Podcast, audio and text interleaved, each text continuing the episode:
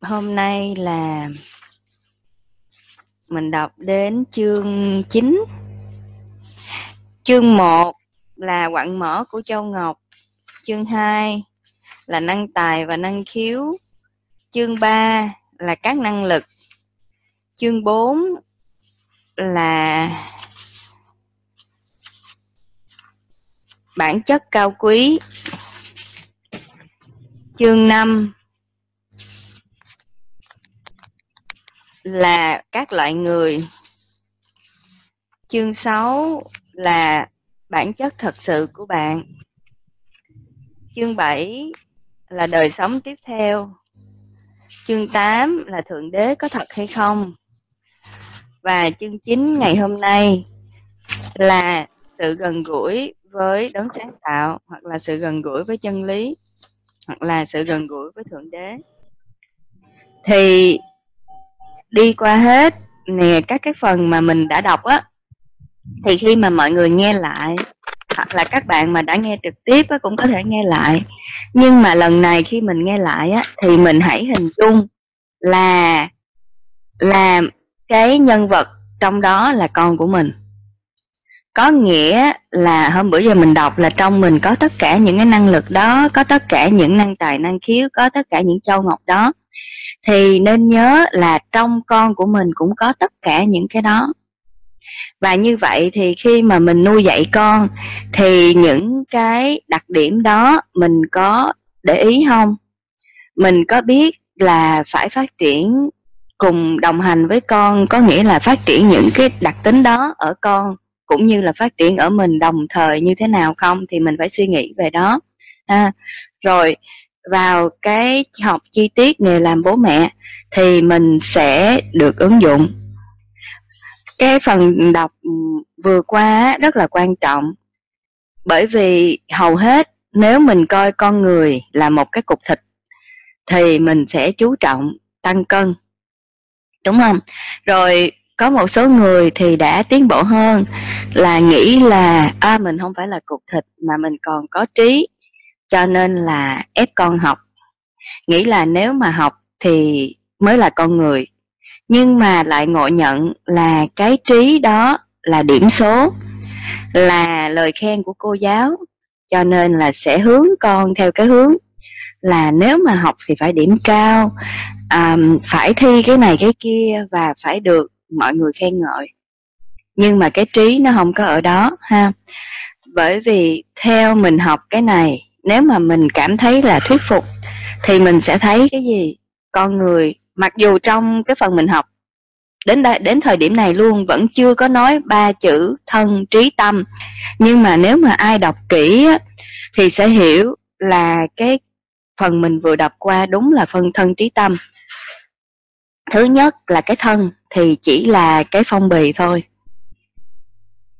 và tất cả những gì mà mình nhìn thấy ở bề ngoài nước da hình dáng chiều cao cân nặng à, mắt mũi miệng màu sắc như thế nào đều là cái phong bì thôi. Còn cái bản chất thật sự của con người thật sự là trí. Nếu mà mình đọc tiếp theo năng tài năng khiếu và và các năng lực á thì nó là trí. Và cái trí đó thì nó chỉ được dùng đúng khi mà nó có cái tâm sáng. Tâm sáng chính là cái phẩm bản chất cao quý mà mình có thể hướng nó về về những cái điều thiện và những cái điều cao cả, đó là tâm, ha. Cho nên nó có ba phần rõ ràng ở trong đó.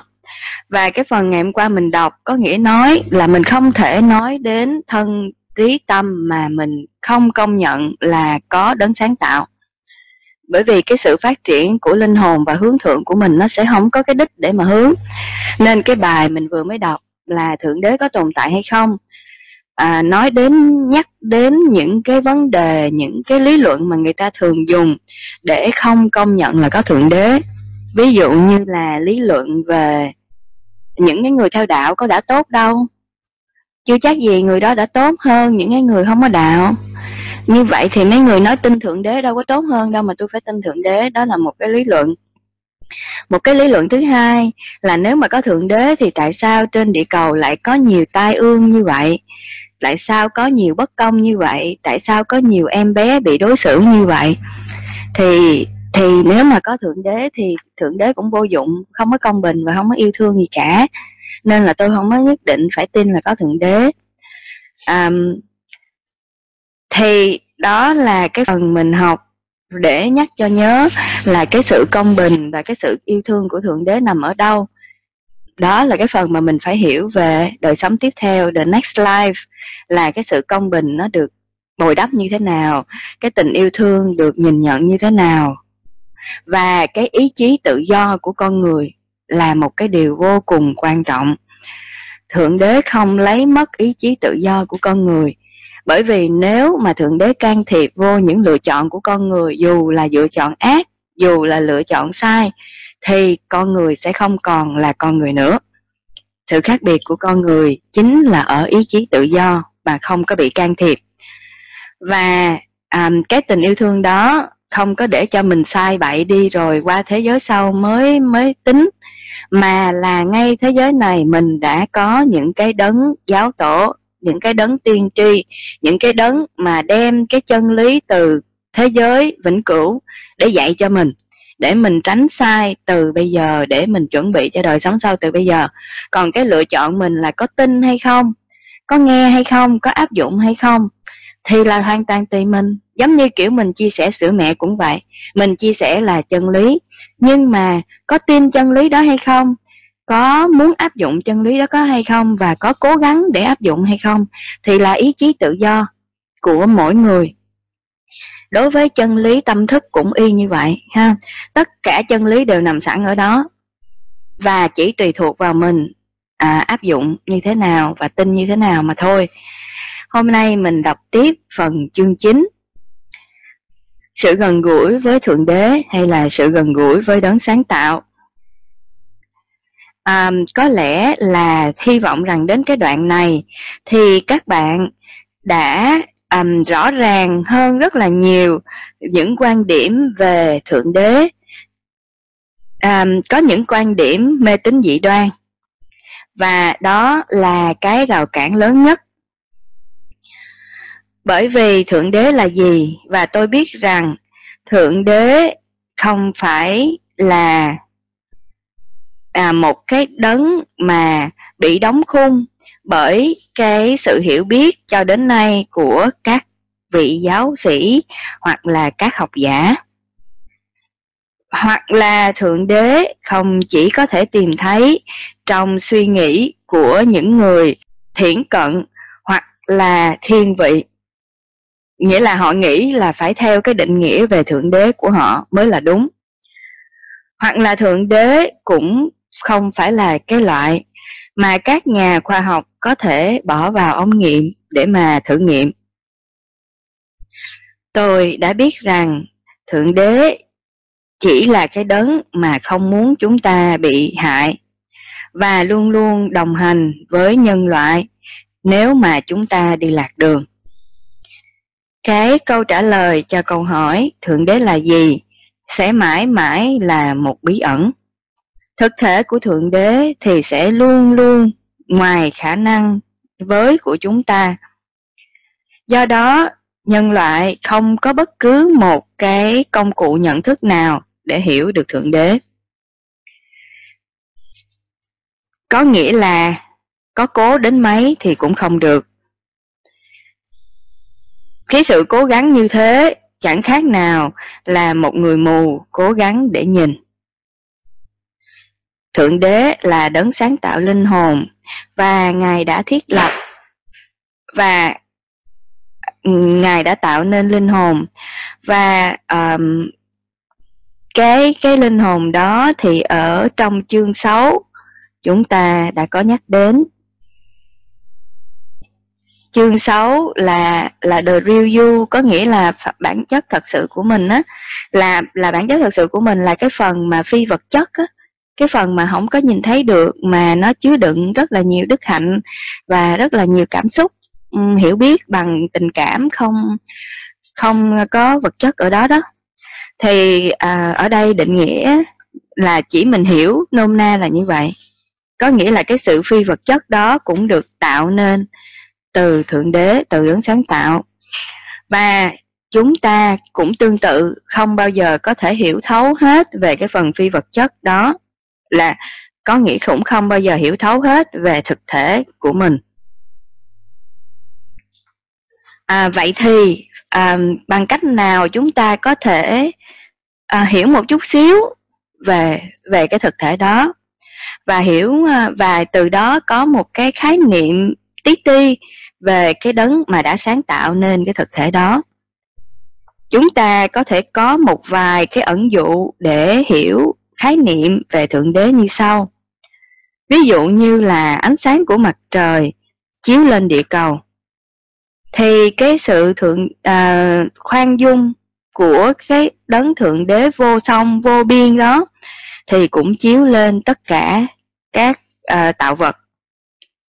Khi mà mặt trời lên cao thì mặt trời à, chiếu sáng quả đất không có phân biệt và mặt trời sẽ giúp cho những cái trái cây trên mặt đất được chín giúp cho à, những cái sự sống trên mặt đất được gìn giữ và làm ấm áp cho những sinh vật sống trên đó. Ánh sáng của chân lý, của mặt trời chân lý đối với linh hồn cũng vậy, cũng sẽ làm tràn đầy những cái linh hồn đó với sự ấm áp, yêu thương, um, hiểu biết của cái ngọn lửa thiên thượng. Như thế, Thượng Đế giống như là mặt trời chiếu lên tất cả mọi thứ. Cách ẩn dụ này cho chúng ta hiểu là rất gần và cũng rất xa. Xa ơi là xa, nhưng mà cái tia nắng thì nó ở rất gần. Và tia nắng đó à, như là tia nắng mặt trời à, đến 93 triệu dặm nhưng mà khi mà chiếu đến chúng ta thì vẫn làm cho chúng ta ấm áp. Chúng ta có thể có được một nhận thức rõ ràng hơn là có hai cái phạm trù của về thượng đế. À, và liên quan đến cái sự gần gũi của thượng đế. Trong tất cả những cái tôn giáo lớn và chủ đề gần gũi của thượng đế thì luôn luôn được đề cập đến rất là đầy đủ. Ví dụ như là trong kinh thánh thì có nói thượng đế ở gần với ngươi hơn là chính ngươi với bản thân mình hoặc là chúa trời ở gần với ngươi hơn chính ngươi với bản thân mình. Trong à, kinh Koran của Đức Mohammed thì có nói Thượng đế gần gũi với ngươi hơn là cái cổ của con lạc đà của ngươi. À, và Đấng Chúa Giêsu nói về Thượng Đế rất là gần chúng ta như là người cha gần gũi với đứa con. Những cái lời yêu thương của Đấng Chúa Giêsu như sau. Đức Cha, người ở trên trời, đã làm cho mặt trời mọc lên, à, soi rọi cả điều xấu và cả điều điều tốt và đã gửi mưa xuống cho tất cả, cả người chính trực lẫn người phản nghịch. Mặc dù bạn có thể không nhận biết sự gần gũi của Thượng Đế, nhưng mà Ngài luôn luôn ở đó. Nhiều người cho rằng nếu mà mình không nhìn thấy thì không có. Mình không nhìn thấy Thượng Đế cho nên là Thiện Đế không có tồn tại. Cái cách mà đòi hỏi là trăm nghe không bằng một thấy đó thì thật là không có lý lẽ gì cả. Ví dụ như là cái cây, như là bông hoa, như là bụi cỏ, nó không nhìn thấy được chúng ta. Như vậy có nghĩa chúng ta không tồn tại hay sao? Thượng đế luôn luôn ở đó mọi lúc mọi nơi. Ngài ở đó khi mà chúng ta làm việc, khi mà chúng ta rửa chén, khi mà chúng ta dỗ con đi ngủ, khi mà chúng ta trò chuyện với bạn bè, và ngay cả khi mà chúng ta ngủ. Ngài ở ngay đó và gần với bạn khi mà bạn bệnh, khi mà bạn vui, khi mà bạn phản bội lại Ngài. Ngài là Thượng Đế của sự gần gũi và riêng tư đối với chính bạn. Và bởi vì Ngài luôn luôn biết rõ tất cả những nhu cầu, hy vọng, cảm ứng, sợ hãi và khiếm khuyết của bạn. Đấng sáng tạo đã tạo nên cơ thể vật chất của bạn và kết nối nó với linh hồn vĩnh cửu của bạn mà linh hồn đó cũng do Ngài tạo ra. Ngài biết rõ mồng một về những tạo vật của mình, do đó Ngài hoàn toàn hiểu bạn và ngay cả khi bạn không hề nhận thức rằng Ngài đang ở đâu đó trong bạn. Sự gần gũi của Thượng Đế giống như sự gần gũi của ánh sáng mặt trời. Ngài sẽ luôn luôn chăm sóc bạn mọi khoảnh khắc trong cuộc đời của bạn. Cái cách mà Thượng Đế hay Đấng Chúa Trời gần gũi với bạn là thông qua tình yêu. Ngài là đấng yêu thương hoàn toàn, giống như những tia nắng của mặt trời đến từ tình yêu của Thượng Đế. Tình yêu đó đầy quyền lực và cũng có thể bị rút khỏi vũ trụ bất cứ lúc nào. Và nếu có cái sự rút khỏi của điều đó thì cả vũ trụ sẽ tàn rã. Và không có à, bởi vì tất cả vũ trụ thì được kết nối và hấp dẫn với nhau bởi luật vạn vật hấp dẫn. Điều này các nhà khoa học đã biết. Họ gọi đó là luật vạn vật hấp dẫn. À, và cuối cùng hết, đến lúc nào đó người ta sẽ hiểu rằng đó là năng lực của tình yêu. Ngay cả khi bạn vi phạm, bạn làm những cái điều mà kinh khủng nhất, trái ngược với ý kiến của Thượng Đế, thì Ngài cũng không bao giờ lấy lại tình yêu thương dành cho bạn. Bạn có thể phải chịu hậu quả là chịu à, thiệt thòi đau đớn vì hậu quả của cái hành vi đó của bạn. Giống như là một đứa nhỏ bị phạt bởi bố mẹ khi làm cái gì đó sai. Nhưng mà động cơ của việc phạt đó là yêu thương. Giống như một cái câu nói của Đức Phật à, khi mà giải thích là những cái hành vi thiện ác được à, phản hồi như thế nào điều ác không sẽ bị mất đi bởi điều ác. Bất cứ lúc nào thì cái ác cũng không hủy được cái ác. Điều ác chỉ có thể bị tiêu hủy bởi tình yêu đó là luật vĩnh cửu. Thề hay là chánh thiện à, thắng gian tà đó. Thượng đế à, sẽ chuyển hóa được bạn thông qua tình yêu của ngài ngài khiến cho bạn lớn lên trong tình yêu đó. Bất kể là bạn phản bội và đi xa thượng đế bao nhiêu đi nữa, thì ngài cũng không ngừng yêu thương bạn. Một người mà nghĩ rằng anh ta có thể tự nhốt mình trong phòng tối, thì những tia nắng mặt trời vẫn luôn luôn chiếu ở bên ngoài có nghĩa là chờ cho đến khi anh ta mở cửa và anh ta càng tự nhốt mình trong phòng tối đó càng lâu, thì anh ta càng tự thuyết phục mình rằng anh ta vô vọng, rằng làm gì có ánh sáng và rằng ở đây chỉ có bóng tối mà thôi. Bởi vì anh ta đã tự giam mình vào ngục tù của của chính anh ta và không cho linh hồn anh ta cơ hội thấy ánh sáng. Đó là loại người mà Đức Chúa Giêsu um, nói tới với từ là đã chết. Ngài nói đã chết đây là đã chết về mặt linh hồn.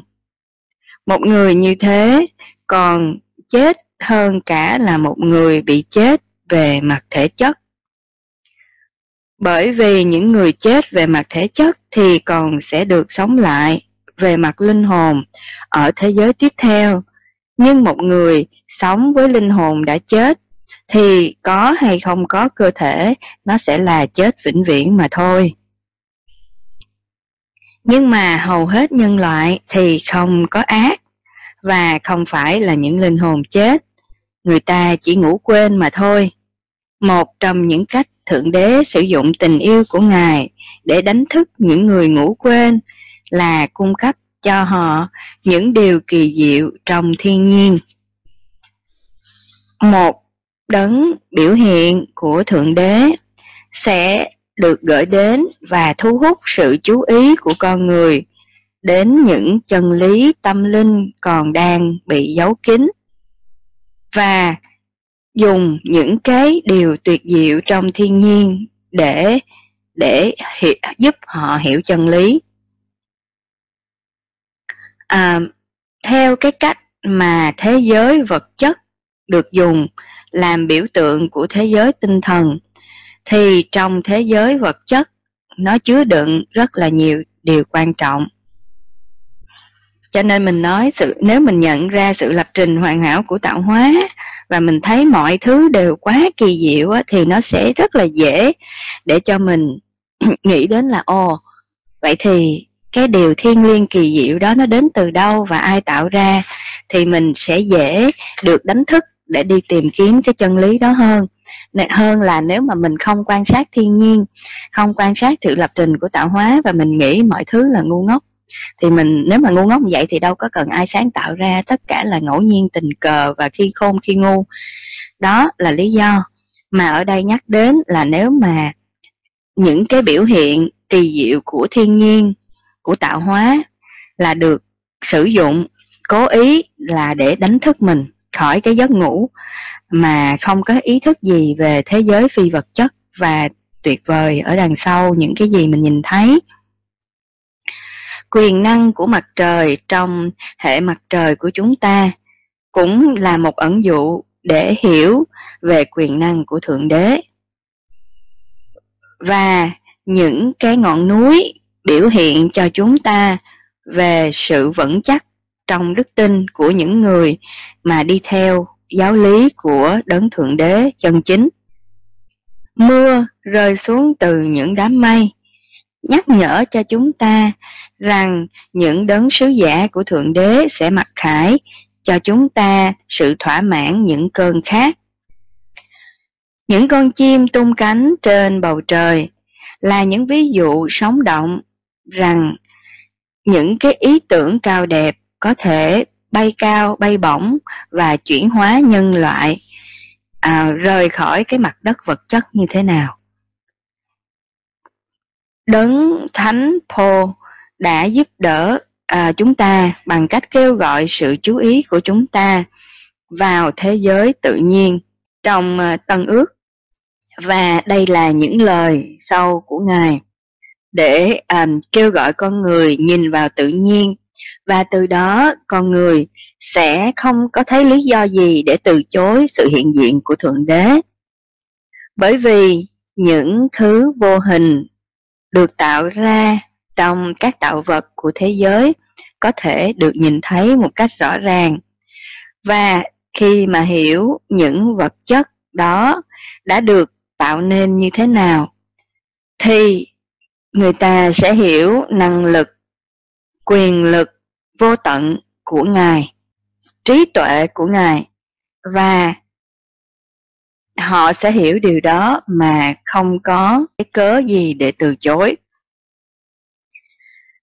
Những cái uh, thời đại trong quá khứ, nhà thơ, uh, những cái người nghiên cứu những điều huyền bí thì đã là những người trung cảm sâu sắc bởi vẻ đẹp hút hồn của thiên nhiên. Trái tim của họ được nổi lửa tình yêu đối với người đã tạo nên vẻ đẹp thiên nhiên đó, có nghĩa là đấng sáng tạo. Hầu hết những người mà đã um, sống trong quá khứ thì họ sống trong những cộng đồng rất là gần gũi với thiên nhiên. Họ có thể hòa nhịp cùng thiên nhiên. Họ có thể sống như là một thân thể đối với cây cối xung quanh họ. họ cảm nhận được những cánh đồng thảo nguyên gió lộng, những dòng sông và biển cả. Và khi mà ngay cả người ta băng qua những sa mạc, thì người ta vẫn tiếp tục giao tiếp được với thánh linh vĩ đại của những ngọn núi xung quanh. Và họ trở nên thống nhất và hòa quyện với vẻ đẹp của sự sáng tạo. Đối với họ, ý tưởng về Thượng Đế luôn luôn được tái hiện trong thiên nhiên, bởi vì Ngài là thiên nhiên. Nó phải có những cái thời điểm nào đó khi mà bạn cảm thấy như là mình bị hớp hồn, mình bị quay cuồng trong những cái vẻ đẹp tuyệt vời của những không phong cảnh thiên nhiên. Và nếu mà chúng ta để cho mình được đắm chìm trong những không gian rộng lớn, ngắm hàng triệu những ngôi sao và chiêm ngưỡng vẻ đẹp của mặt trăng trong một cái đêm à, trời quang mây tạnh thì mình sẽ cảm nhận được điều đó có cái gì đó ở bên trong nó khơi dậy ấm áp cao đẹp và nó đánh thức những thị giác mà chúng ta muốn muốn nắm giữ lại những cái cảnh quan xinh đẹp đó. Không muốn à, được trở lại với những khung cảnh xinh đẹp đó không bao giờ được thỏa mãn cả. Nhưng mà dù sao nó cũng đánh thức một cái cảm giác gì đó trong chúng ta có cái gì đó mơ hồ có cái gì đó được đánh thức có cái gì đó hướng đến đấng sáng tạo mặc dù trong những ngày này những trái tim không có dễ dàng được cảm hóa bởi những tạo vật của Thượng Đế nữa, mà họ bị cảm hóa bởi những sáng tạo của con người. Nhà cửa, quần áo, xe cộ, máy móc, vi tính, bằng cấp đều là những thứ thu hút sự chú ý của con người. Và những cái cảm hứng đầu đó à, rời rạc về tâm linh ở con người hiện đại mà vốn dĩ đã được nhận từ thiên nhiên thì đã nhanh chóng bị quên đi. Anh ta dành hết sự chú ý mà vốn dĩ đã có cho thiên nhiên vào những máy móc như là máy nghe nhạc mới, điện thoại mới, um, ca sĩ mới, sản phẩm mới mà mới được ra mắt. Cái cách mà con người hiện nay cần tìm để trở lại gần gũi với Thượng Đế là lạnh nhạt hơn đối với những cái công cụ à, mới mẻ, điện tử, hiện đại mà vừa mới khỏi ra khỏi dây chuyền. Bởi vì cái câu trả lời nó nằm ở thiên nhiên. Phải trở về với thiên nhiên, phải hiểu cái sự đầy đủ vốn dĩ đã có ở trong mình và phải rũ bỏ được những cái thứ nhân tạo. Vậy thì bạn đi đâu để gần gũi với thiên nhiên? Bạn có cần phải đi tuốt sang những cái vần phần mà ở châu Phi, nơi mà chưa có sóng điện thoại được phủ hay không? Bạn có cần phải đi đến nơi mà bạn nghe được tiếng của um, tiếng tù và hay không? có cần đi lại những cái bộ lạc để mà tìm lại thiên nhiên hay không? À, tôi đã biết có một gia đình họ muốn đi khỏi thế giới vật chất và trốn khỏi những cái thành phố mà đầy những cái vụ nhậu nhẹt. Bệnh tật thì chữa đầy bằng những cái loại thuốc. Biết đi đâu bây giờ? biết nuôi con lớn lên ở đâu bây giờ. Sau khi mà thảo luận với nhau thì bố mẹ đó quyết định đến sống ở Falkland Island, ở một hòn đảo.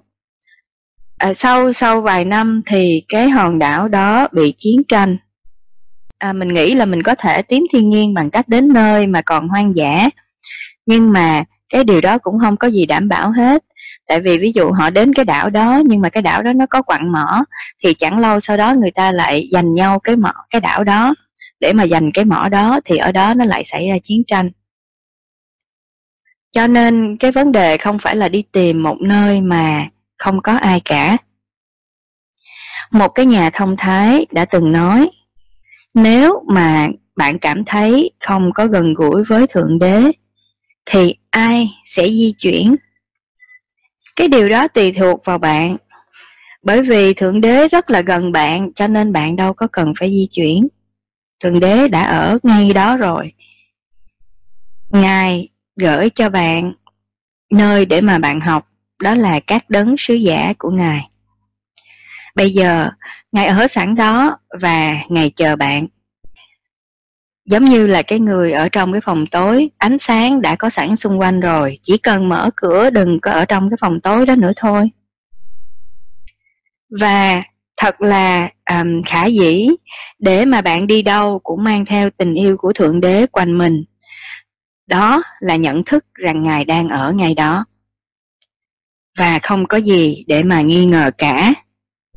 Một cái người lái xe có kinh nghiệm thì sẽ thấy rất là dễ dàng, ngay cả lái qua những đường phố trong thành phố rất là phức tạp. Và vừa lái có thể vừa trò chuyện với người đồng hành. Tình yêu của thượng đế khi mà bạn mang theo trên người như vậy, thì bạn giống như là đang học lái thuần thục. Và cuối cùng hết, nó sẽ trở thành một thói quen mà không có cần phải suy nghĩ có thể đồng hành khi làm rất là nhiều những việc khác. À, phần đọc ngày hôm nay hơi dài ha tại vì cố ý là đọc cho xong một chương để mà hết ý chương đó.